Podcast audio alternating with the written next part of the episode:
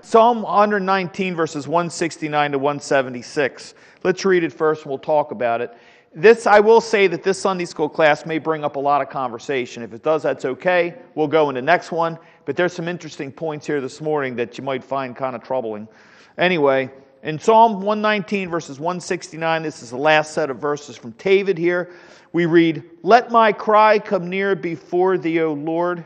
Give me understanding according to thy word. Let my supplication come before thee. Deliver me according to thy word. My lips shall utter praise when thou hast taught me thy statutes. My tongue shall speak of thy word, for all thy commandments are righteousness. Let thine hand help me, for I have chosen thy precepts. I have longed for thy salvation, O Lord, and thy law is my delight.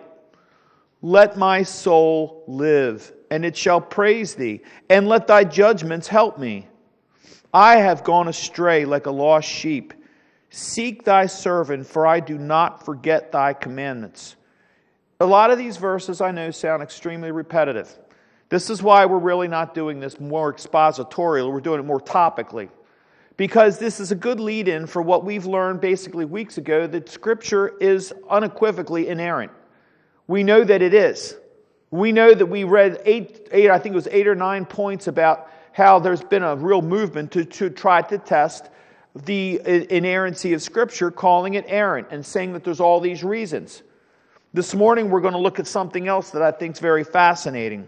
But when we see this, first of all, I'd like to look at David's demeanor and how he's treating, after all of these verses and what we've read, and how he's used so many different catchphrases and words to describe Scripture I find it fascinating that all of the words that he describes Scripture are very uplifting and they're very academically, I think, educational that really point to the reverence of worship in Scripture.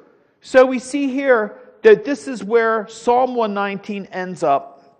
And in 176, it shows you would think that David would end this portion of Scripture with some kind of celebration. No, he says, I have gone astray like a lost sheep. But we see, he says in 169, he says, Let my cry come near before thee. You know, what, some of the other words that we've been learning regarding Scripture, what Scripture is referred to from David all throughout Psalm 119, is statutes, precepts, testimonies, commandments. He calls them my delight. He calls them thy word. And at one point, all the way back in Psalm 19, he says, It's a lamp unto my feet and a light unto my path. It shows us through the dark forest. And we think of Christian. Remember in, in Pilgrim's Progress and how all the trials and the peaks and the valleys and the hills that he faced, the one constant was God's word is what got him all the way through and even over the river of death. And that was so fascinating. And we see how the Lord brought him through. But you know that the antithesis of David, after all of these words and what he speaks about Scripture, the antithesis of all the words that he calls Scripture, everything that he says is true, and anything counter to that, he calls false ways. This morning, we're going to look at five foundational principles of the new progressive Christian movement and some of the ingredients. It's going to sound a lot like the study we had several weeks ago when we were talking about the several steps of the Bible being errant, which is what it's being called today, is very errant. This is going to be pretty interesting. We see upon the completion of Psalm 119, 119 a proclamation here David mastered God's word. He, he, he, basically throws his arms up. He does not, I mean, he does not throw his arms up in some progressive praise worship with laughing and entertainment. No, he cries. He says, I cried out to the Lord. He bewails his sins and his offenses against Jehovah, but he rejoices in the saving grace of Christ, his King, Christ, our King. isn't it wonderful? The very same King he worshiped is the very same one we worship. What a connection there. What a physical, spiritual, and mental connection we have there, having Christ as our King. Here, David calls his prayer, he cries unto the Lord in his prayer. He says, Let me cry. He says, This is my prayer, my supplication. He's begging the Lord to help him. Many times we see through David's writings how he prayed and he begged the Lord to help him. And how do we approach God? we approach God with reverence. And Christ many times tells us when he speaks about prayer that we are to get alone, not to be out in the streets like with the phylacteries on our garments, like the Pharisees, and to make it look like we're some real pious people that are above everybody, wearing these incredible robes and all. But we're to do it humbly inside of our own inside of our own prayer closet. It could be our bedroom or whatever. But there, we need to make time to do that alone, and we need to have a, a, a real private, intimate conversation and re- relationship with our Lord. So we see basically a good question is, and we can see, you know, what David's trying to teach us here. Who cries about their sins anymore? Who actually cries about their sins or their souls anymore? That doesn't seem to be anything that we really hear about or see much anymore, especially when we listen maybe to, um, you know, messages on the, on the radio or whatever. It seems to be a lot of laughing, a lot of entertainment, a lot of fun, a lot of prosperity. There's a lot, it's, it's all up. Everything's up. But we don't see people lamenting over their sins. And David said, I lamented over my sins. He said, There's one over me that I know that I defied. And he, and he, he, thank, he loves the Lord for his salvation. And we see the word salvation all throughout Psalm 119. But he says he cried. Do we see crying in Scripture? Is that a good thing? Can it be a good thing? Any examples, Dave? Yes, that's what I. That's exactly what I'm going into. Teresa, do you have any? Yeah. I mean, crying is part of Scripture. It's in there. What about Christ's reaction where he groans in the spirit and he sees the sisters, Mary and Martha, grieving, and he sees the Jews grieving? And he, we see that there is compassion here compassion for the sisters, and I think that he basically, there may have been a little hint of disgust because of those that did not have compassion on what was going on. Pastor.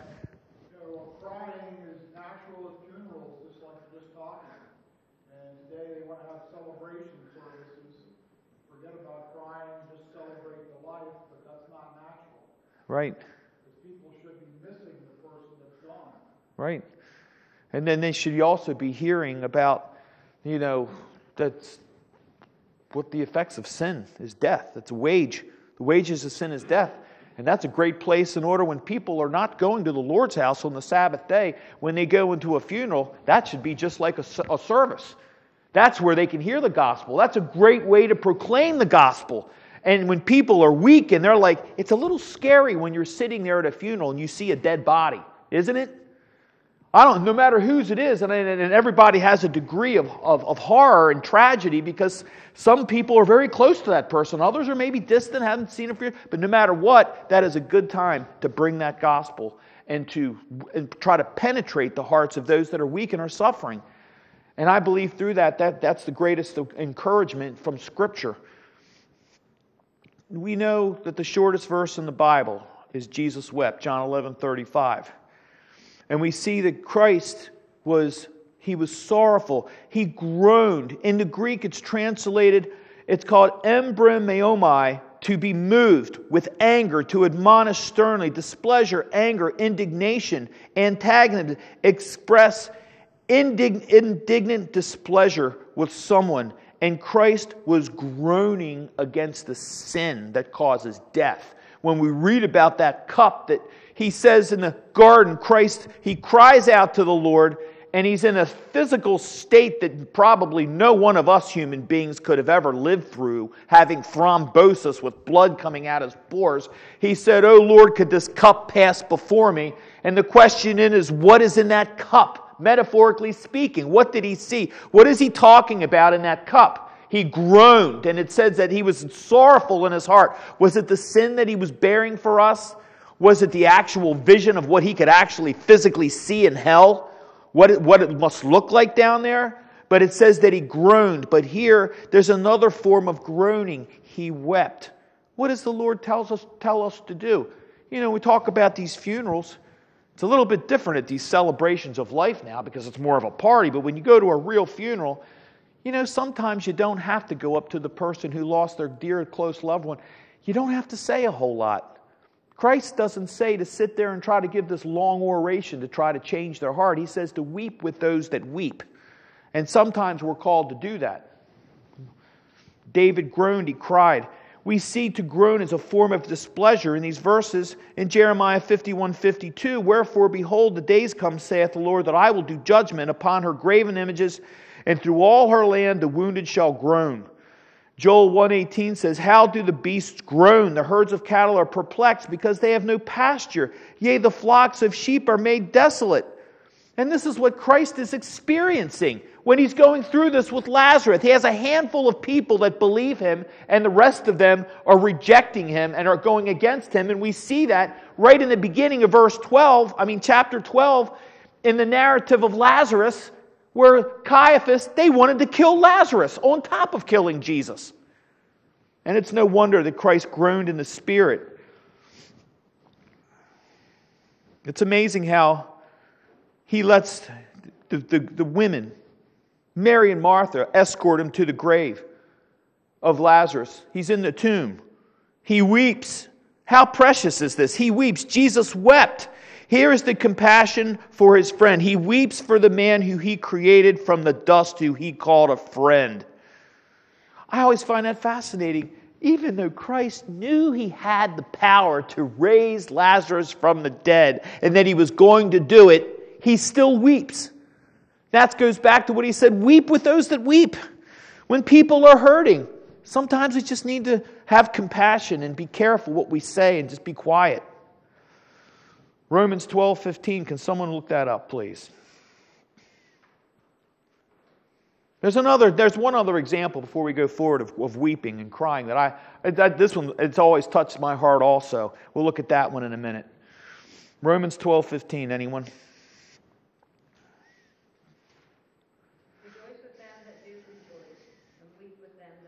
There it is. You know, I think it's important when we talk about these verses that we go look at them, we find out where they are. And you know, that's a good one to write down and an easy one to memorize. Rejoice with those that rejoice. Be happy when other people are rejoicing over victory. Let's not covet what they have and try to be nasty and bring them down. Let's rejoice with them. Let's encourage them. But when they're down and when we're trying to be servants of Christ and we're serving our fellow man, weep with those that weep and try to encourage them.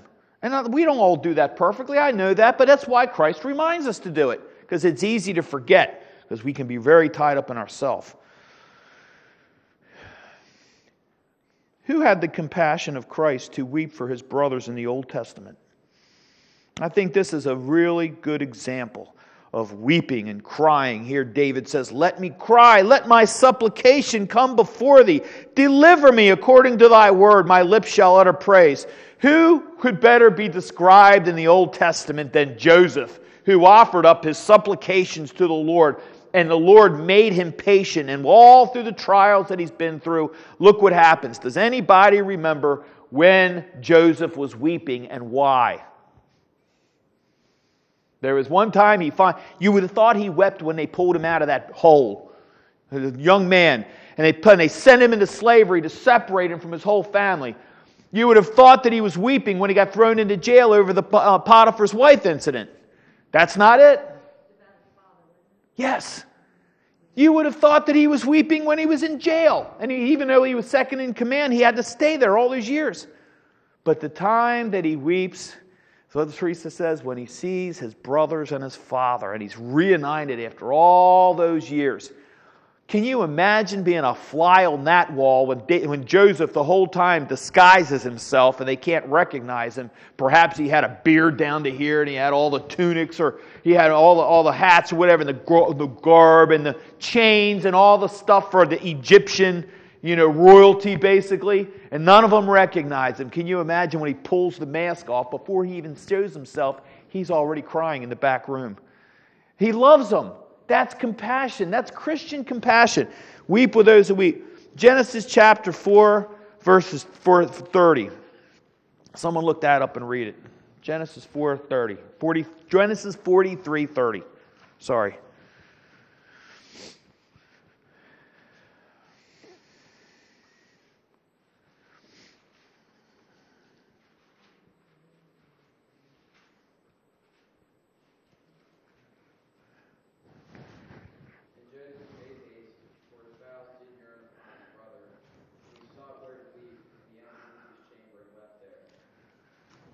Thank you, Jacob. How could he walk in there without covering the redness of his eyes? They probably saw it and thought, what's the matter with him? And he's trying to hold back the emotion, and he just couldn't do it. He was so, he was so just lifted up in his heart. Getting back to David, you can imagine the weeping he had at this Bible verse here. This is the Bible verse here that really brings together the horror and the pain and the pale of just absolute unbridled sorrow that he had when Nathan came to him, David, and said, You are the man. You're the one. You killed Uriah. You had adultery. You did all these horrible things. And the Lord says, I'm going to, I'm going to chasten you for this. And here's what happens. The little baby, he said the little baby would die. The first little baby that he and Bathsheba had, that baby was going. And in 2 Samuel 12 23, you can imagine the abject sorrow and the crying that David had. And you read this, and the Bible verse says, But now he is dead. Wherefore should I fast? Can I bring him back again? I shall go to him, but he shall not return to me. That is such a sad Bible verse. But you want to know what I love about that? David knew something. He knew that that little baby was safe in the arms of the Lord. And it must have caused a lot of sorrow because look at all the, the, the all, look at all the penitential psalms that he wrote that he just lamented over what he had done. He cried and he cried and he cried, and that's probably what this verse refers to also. Let my cry come near before thee, O Lord. You know, in Psalm 51, he says, I acknowledge my sin unto thee, my iniquity have I not hid. That's what he says. He says, Purge me with hyssop, and I shall be clean. Wash me, and I shall be whiter than snow. Make me to hear joy and gladness, that the bones that thou hast broken may rejoice. He felt so bad. Have you ever felt like that? Your body's in perfect health, okay? You've got perfect health. You got good, you have real good blood pressure. Your arms and your legs and all feel really good. You can get up and do anything. But someone hits you in the middle of your heart and it hurts you so bad, and you feel so bad about something that it's like your bones have been broken that's what he says. That the bones that have been broken, that Lord, wake them up. Make me to rejoice. Return unto me the joy of thy salvation and uphold me with thy free spirit. Then will I teach transgressors thy ways, and sinners shall be converted unto thee. And what was in his heart was salvation. Guarantee he cried that night with that little baby.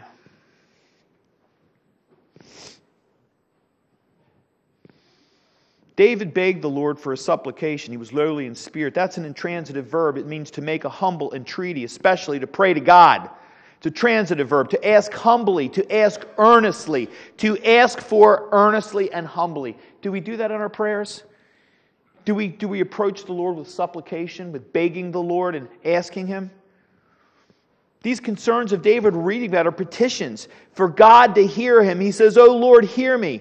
He comes to God humbly as a beggar, which is extremely important. I remember hearing a, a, a, quote from a pastor many years ago about his vocation. He just said he's one beggar telling another beggar how to find bread. David is concerned that nothing would come between he and God, that his sins would be forgiven, and that nothing would come between himself and God to create a gulf between him so that there would be absolutely no connection. David yearned for that connection every day. We read last week how he, what did he do? He said, verse 164, seven times a day do I praise thee because of thy righteous judgments. Do we love the righteous judgments of God today? They're despised, they're hated. Even in churches, if you call them that, he prayed that Christ would advocate his prayers, or Christ would intercede and hear his prayers as David proclaims that Christ is worthy to hear his prayers and present them to the Father. He's humbly saying that his works are not worthy. Boy, have we gone a long way from that, where works are supposed to be worthy. Not only are works worthy, but today man's works have basically abrogated what the, the, the statement that Christ made on the cross it is finished. According to most people, it's not still finished. I got to help finish it with my works. And that's basically not what David's saying. He's saying it's all the Lord. He continues to pray that God would rescue him from his troubles and make escape from temptations. Can someone look up 1 Corinthians 10 13? All right, now we're going into the next part. Well, I just whatever. Let me just say this for a minute while you're looking it up. David says, and going to verses 171 to 174, he talks about his lips uttering praise. He talks about the statutes. He says, My tongue shall speak thy word. What word and what kind of worship are we talking about? Anyone have that? 1 Corinthians 10 13?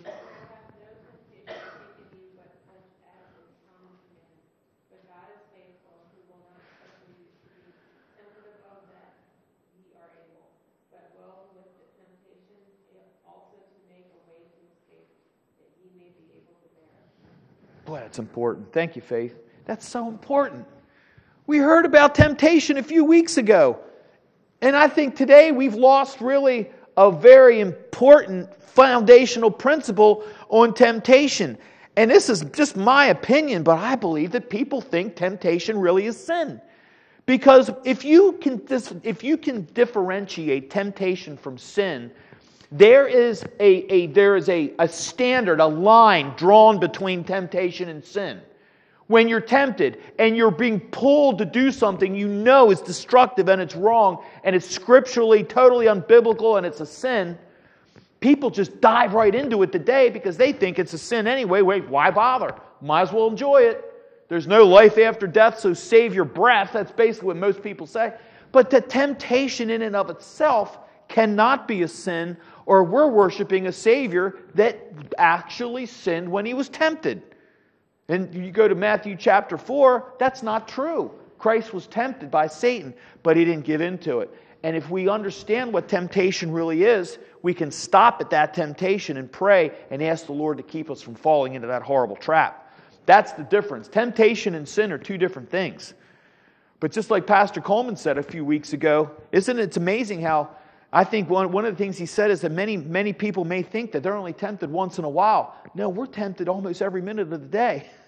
It's incredible how many temptations are thrown at us every day. He says, My lips shall utter praise from thy statutes. My tongue shall speak of thy word. Let thy hand help me. I've longed for thy salvation. David the, he praises the Lord predicated on obedience to the worship of Jehovah Quana. Has anybody ever heard that? Has anybody ever heard that name for God? Jehovah Quana? That's an important name. Does anybody know what that means? What the definition of that is? I have a whole drop down of names that, that, that uh, for Jehovah Hebrew words. I'll have to bring that into you one day. Jehovah Quana, it means he is the God that is jealous. He is the God that says in Isaiah 42 8, I am the Lord, that is my name, my glory will I not give to another, neither my praise to graven images. He's saying, I am the Lord thy God. It's what he told Moses. Remember, you tell the people, I am that I am. How are they going to believe me? You tell them I'm the God of your fathers. You tell them, let my people go. You tell Pharaoh, let him go, because I want you to worship me out in the wilderness in my sanctuary. I want you to physically go there and worship me. Says, I am that I am. But Jehovah Quan, that's a very important name. It's a jealous God, a God that will not stand next to another false idol. He will not have anything to do with that. So today brings up a real question. Five points here. How today's Christianity differs with what David is trying to teach us, and that's why I believe it's so important to look over these words and to really have them embedded in our hearts about the inerrancy of Scripture. Five points of today's progressive Christianity. What is progressive Christianity? Does anybody have any idea? You have any words, anything you can think about what progressive Christianity might be? It doesn't have to be a definition, it could be like a description or some kind of a symptom. Matt. That's a great way of putting it. Yep. Yep, that's right in Schedule 501c3 section 35, community conscience. That's a great way of putting it. I think progressive Christianity in and of itself is an oxymoron. Why is progressive Christianity a bad word? Why is it, I mean, a bad phrase? Because Christianity is not progressive. It's perfected by Christ's blood. How can it be progressing? How does Christianity evolve? You know, one way you can debunk evolution is we're not evolving. Are you evolving? Are you going up? Are you getting younger every day? Are you getting further away from the grave? Are you getting better every day physically and spiritually and mentally? No, we're devolving, if anything. And so, progressive Christianity, that in and of itself doesn't even make any sense. Christianity does not progress. It's Christ, what, what, what's the verse? I am the same yesterday, today, and forever. So, how can we make that progressive? That in and of itself, that in and of that statement is a statement of works. If you think about it, you have to use a work to make Christ progress. And that's what we're seeing in a lot of entertainment in churches today. So, what is progressive Christianity? Well, this is the definition that the progressive movement gives it the center of progressive Christian. There's always a center, there's always some acronym.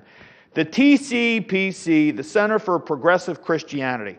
By definition, progressive Christianity is, is always, oh, and I love, they cannot stay away from this word. Today, by definition, progressive Christianity is always evolving and therefore impossible to pin down.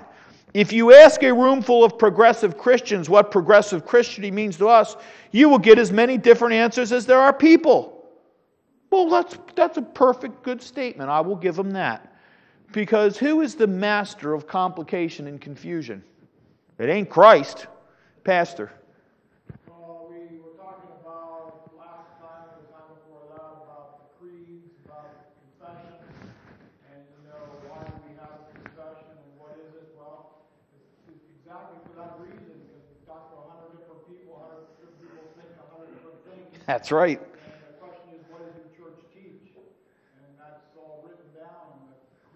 Amen. And that goes back to the question about evolution.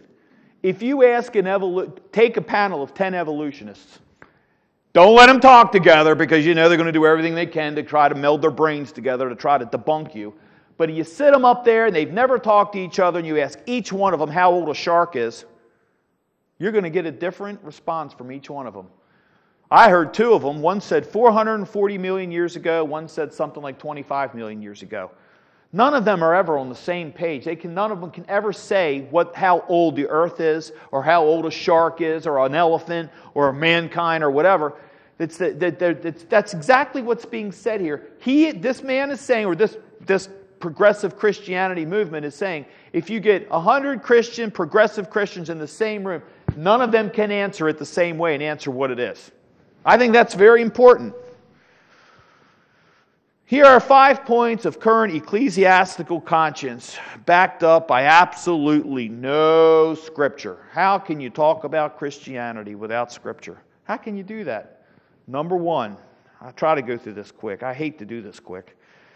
But from the Center for Progressive Christianity, number one, Believe that following the way and teaching of Jesus can lead to experiencing sacredness, wholeness, and unity of all life, even as we recognize that the Spirit moves in beneficial ways in many, here goes, in many faith traditions. And if you look at this further, they're basically saying that he moves in all faith traditions. So it doesn't matter who you belong to. What matter what you believe he is there with you no matter what you believe in. Isn't that pretty obvious today that this relativism goes into? There's no right or wrong. Two and two equals six. Four and four equals three. Nothing equals what it's supposed to anymore. That's number one. You know, the problem that I have? I have a problem with some of these progressive sayings that are out there today. Have you ever heard the term, people call it, I've heard this one. I've heard this one on that uh, that guy on 130 that deals with all these people's problems on that Christian talk show. And they always they, they, they actually quote a lot of the new progressive like pastors out there. One of the things I hate are one of the words, the phrases. See if y'all remember this one. God-sized prayers. What is a God-sized prayer? How can God ever even be measured? King David, who was the most powerful man in the world, says God can't be measured. God sized prayers. That's a God sized prayer. Well, all right, well, where's the measuring stick? How far can he go? Is there a rock too big that he can't pick up over his head? No, I think the Lord could pick up a rock as big as it is, as far as it is, and throw it through the universe if he wanted to. He certainly created them. God sized prayers. Here's another problem, another word that I have. We'll get to number two in a minute Yahweh. Y'all don't even think that's a bad word, do you? You all think that's probably part of our Christian lingo, isn't it? Well, let's look at Yahweh. The word Yahweh, which I don't like to ever use, actually, I did used to use it, and someone corrected me on it, and I changed my ways real quick when I started researching it. I didn't know. Yahweh, 1869, it's called a hypothetical reconstruction of a tetragrammaton. A tetragrammaton is a Hebrew name of Jehovah, trans, uh, transliteration with four letters. It used to be from Hebrew, the four letter translation was JHVH. Can you figure out what that means? Jehovah. Okay? So that's a transliteration. Well, in 1869, it was changed to HVHW. No, no. YHWH. Now, what does that stand for? Yahweh. YWHW. Yahweh. Anybody finds the word Yahweh in your King James Bible, I'll give you 500 bucks cash right now. No, I didn't think you were going to raise your hand. It's not there. Why? 1869, this hypothetical reconstruction, it was based on an, an imperfect or an incompletion of the Hebrew verb hawa, H A W A H, which means Jehovah's witnessed word. It's brought this word, and basically, guess where the very first time the word Yahweh was ever used? It was used in the oh, it's called the Members of the Watchtower Bible and Tract Society in 1933. That's when it was first used in America in theolo- theological transliterations. Now, what is the Watchtower? Right. A bunch of nuts. They're the ones that used it first. You know? 1933. It actually started, it, it started to evolve in 1869, where actually it was a it was a, a, a, vowel substitution. It was originally made by the Masoretes as a direction to substitute Adonai for the ineffable name using Yahweh, and it was used in European schools and theological levels with Hebrew, which yielded the Latin Jehovah to now become Yahweh because they said that the imperfection there was that Jehovah was not quite was not understood enough, but Yahweh, since we now came up with this new meaning and definition, and it's supposed to mean Adonai. Where if you go to Psalm 110:1, the Lord said to my Lord, Sit thou at my right hand until I make thine enemies thy footstool. If you noticed in that verse, Lord is in capital letters the first time. The second one is a capital L, little o, little r, little d. And what they say is Yahweh says to Adonai, Sit thou at my right hand. It's not Yahweh, it's Jehovah. That's the original, that is the name of God. And there's all kinds of different names of Jehovah. There's Jehovah Elohim. We talked about that, the creator and judge of the earth. There's Jehovah Nissi, the God of banners who can never be defeated. Jehovah Qanna, the jealous God who will not be replaced by another idol. Jehovah Rapha or Rapheka, the great physician. Jehovah Jireh, remember that one? That was Abraham's favorite term. Once used in Scripture, thanking the Lord for not letting him tear his son to pieces on that altar and having him bleed out like a, like a lamb. He said, Jehovah Jireh, the great provider of all things. That's who we refer to. And, we, and these progressive statements are very, they can be extremely confusing to people. That's number one. We see here in, in, this, in this number one, number one where it says that, that the Spirit moves in beneficial ways in many faith traditions. And, and the, the movement here, the head of this movement says, I wholly, wholeheartedly embrace this. Christians believe that God became flesh in Jesus Christ. Therefore, Jesus is the center of the Christian faith for those who embrace the label progressive and those who do not. That's bad. Pastor.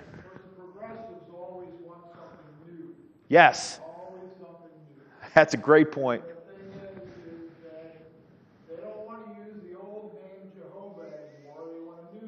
Right. That's right. And the thing is, is that Yahweh is not any more correct than Jehovah is. Right. It's just two different ways, but the old way was Jehovah, that's what King James used, but we gotta be progressive, and we gotta have new names today. That's right. New. That's it. How about the new? How about it's another progressive phrase? New normal. In my opinion, the new normal is the old immoral. That's what the new normal is. Well, watch this one. There's a lot more to say about this, but we're not going to have enough time. But he does say God is love and Jesus is love in flesh. For me, love communicates most clearly in an embodied form. Jesus shows how to use our heads, hearts, and hands to build the beloved community. That means all the churches. Remember the Manhattan Declaration? Remember that years ago? Where it was supposed to be like a justice league of Christian people that were all supposed to come and stop all these horrible things. First of all, they never stopped them. And number two, it was Catholics, Jehovah's Witnesses, and Mormons all coming together, signing this name, signing your name to pledge allegiance to this Manhattan Declaration to become part of this union of Christians that was going to stop crime, basically. And you ought to see some of the names that were on it. Yet all faiths are love languages. I agree. The Spirit moves in beneficial ways in all faiths. Number two, seek community that, what do we just say? This beloved community? Seek community that is inclusive of all people, honoring differences in theological perspective, age, race, sexual orientation, gender identity, expression, class, or ability. Boy, it's amazing how they threw that little gender thing in there with class and ability. Talk about who the real racists are. These are the people that are the real racists because they're taking it and they're proclaiming it and they're showing it. They're the ones making up the differences between the races and people that maybe aren't the same. And then they throw another minority check bar. Go, go now, try to get an MRI now. Go in and try to fill out a form up at the MVA. Now you have all these little boxes for different genders. Where'd that come from? We always want something new. This is progressive. I don't think it's progressive. I think it's destructive. It says we are, in, we are interconnected by and in love, which binds and sustains us all. You see how loving these people are when you, name, when you mention the name of Jesus Christ. Boy, they're not loving anymore, are they? They grow fangs and horns out their ears. Lisa.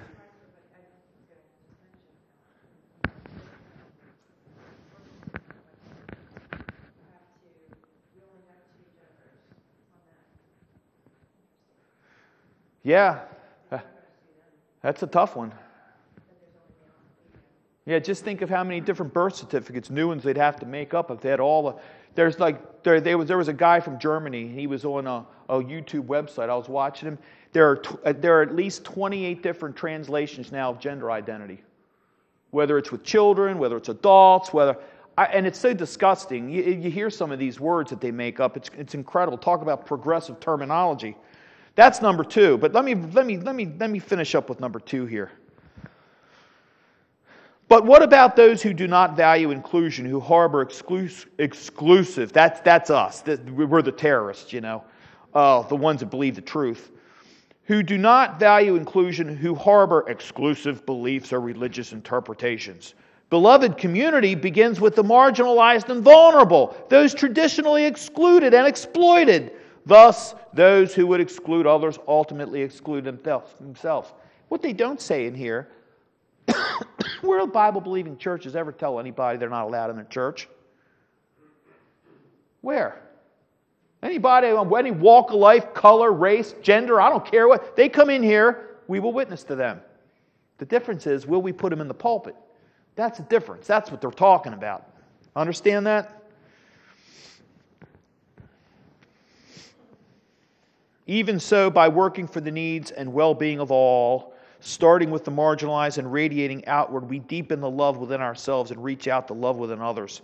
We can express agreement where it exists, hold firm to our values when others challenge them, and show compassion overall. Eventually, compassion wears down callousness and empathy erodes enmity.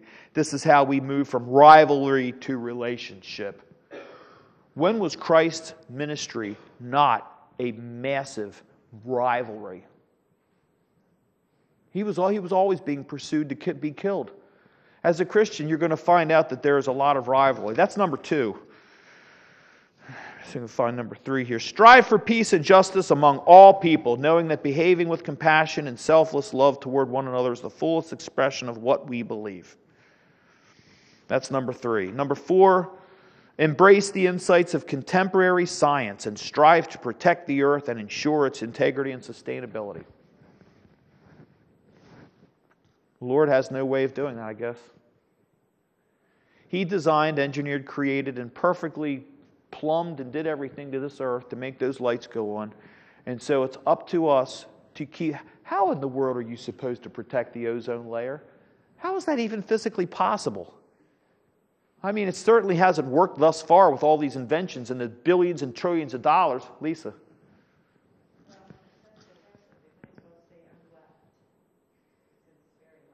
Yeah.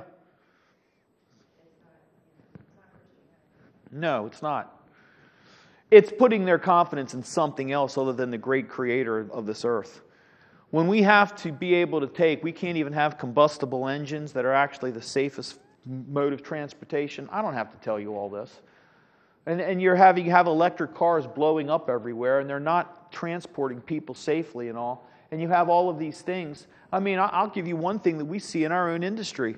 They have put so many emissions on a Caterpillar bulldozer that within the first year of its life, if that machine is being ran and idled, which a lot of contractors like to use the cabs in those machines for, to, for heat and for air conditioning, and they're out there on a job site. Now the emissions are so complicated, computerized, they literally choke and restrict the diesel engine itself, and within a year, the engine starts showing a brand new engine shows premature warping on the heads and the metal because it's overheating, because the emissions are restricting the airflow.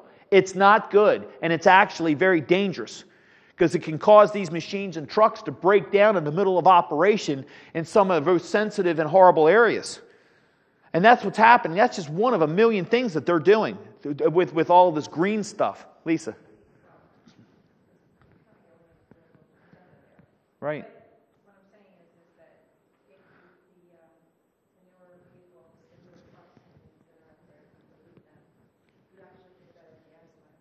That's right. They do. And we've done it. We've, proved it. Way better gas mileage. So that's number four embrace the insights of contemporary science. What are they saying here? Embracing science is vital. Yet many people of faith struggle to reconcile perceived incompatibilities between faith and science where ancient understanding contradicts scientific discovery. I've waged this struggle and emphasized with it my interpretation of faith now rejects Literalism acknowledges that ancient storytelling was not designed to fulfill the same purpose as scientific inquiry. Right there, you have evolution. You have theistic evolution. Number five, commit to a path of long, lifelong learning, believing there is more value in questioning than in absolutes. And two of the things to question God is love, love redeems and reconciles us all. They're saying to question that. Now, I'm bringing this up because basically you're hearing this a lot. Uh, this one of these 5 points is going to really pop up in these prosperity messages that are out there. If you listen and if you hear them or you see any of the books or re, you're going to see this pop up. That it's not enough to just have all of our all of our hope and all of our faith in the Lord. We need help. And then basically the bottom line is the question is asked, what do you think? And they want to hear all about it. But we see that David saw that the result of seeking after the Lord and waiting upon him as Jacob wrestled with the angel was to be blessed, to produce a zeal, and to have a closeness to the Lord. Our outlet is to praise him, we're to magnify him. All five of these points, they fall by their own weight because they don't magnify the Lord, and, and there's no scripture to back them up. If God releases us from our trials and tribulations and we cannot praise Him, then what have we gained? We'll finish up here, but we see here how David finishes up The Lord, the Lord had put it on his heart. He says, My tongue shall speak of thy word. Let thine hand help me, he says. He had, David had chosen the precepts of God because God had chosen him first. In Psalm 89 3, we read, I have made a covenant with my chosen. I have sworn unto David my servant. David's heart was, was upon heaven because he had longed for salvation. Revelations 21 1 says, And I saw a new heaven and a new earth, for the first heaven and the first earth were passed away, and there was no more sea. And I saw, and I, John, saw the holy city, New Jerusalem, coming down from God out of heaven, prepared as a bride adorned for her husband. And I'm going to leave you with this. I saw this, and I thought this was one of the saddest things I heard for the week, if not longer. But we see how, over and over, we see how David speaks about Jerusalem. We read in the New Testament of the New Jerusalem. We see it connected to Israel. And has anybody heard of a man named Nigel Farage? Have you heard of him? He is one of the founding fathers of the, of the Brexit over there in, in England. And he was speaking at CPAC here at the National Harbor on Friday. And he said this. He said, it, and he was speaking about Judeo Christianity and how we need to protect it. Two men, they're the only two men that I have heard mention that protecting Christians and their values is Donald Trump and this man. I haven't heard anyone else say that. I haven't heard Nikki Haley say that, Ron DeSantis, anyone else use that terminology. And he came out and he said, I looked up at Big Ben over there in England. He, he looked at Big, and there was a big sign that says, This is Big Ben now. You're talking about a major It'd be like putting it on the Statue of Liberty here. It says, Over land and sea, Gaza will be free. And he said, That's coming to your nation. He said, You better be careful, it's coming. And he was very upset about that. Lisa.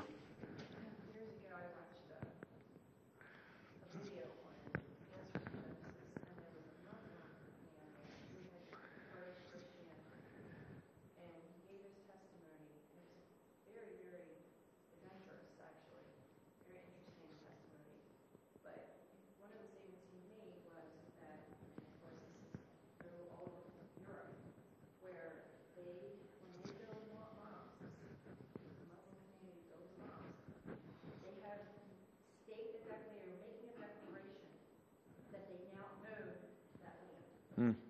So anytime that, that you see a mosque anywhere, they are making that statement. It is, and that, and they know, they all know that. They're all over Baltimore City. Dave and I were on the 16th floor. You could look out the window and see them all over the place. That's a lot of land. That's a very, very, very dangerous. But the bottom line is here, David, he, he, we, as we wind up here in Psalm 119, remember the words that he uses to uplift Scripture and how he loves the statutes of the Lord. Let's finish with prayer. Yes, Brother Dave Heater, could you close us this morning? Thank you.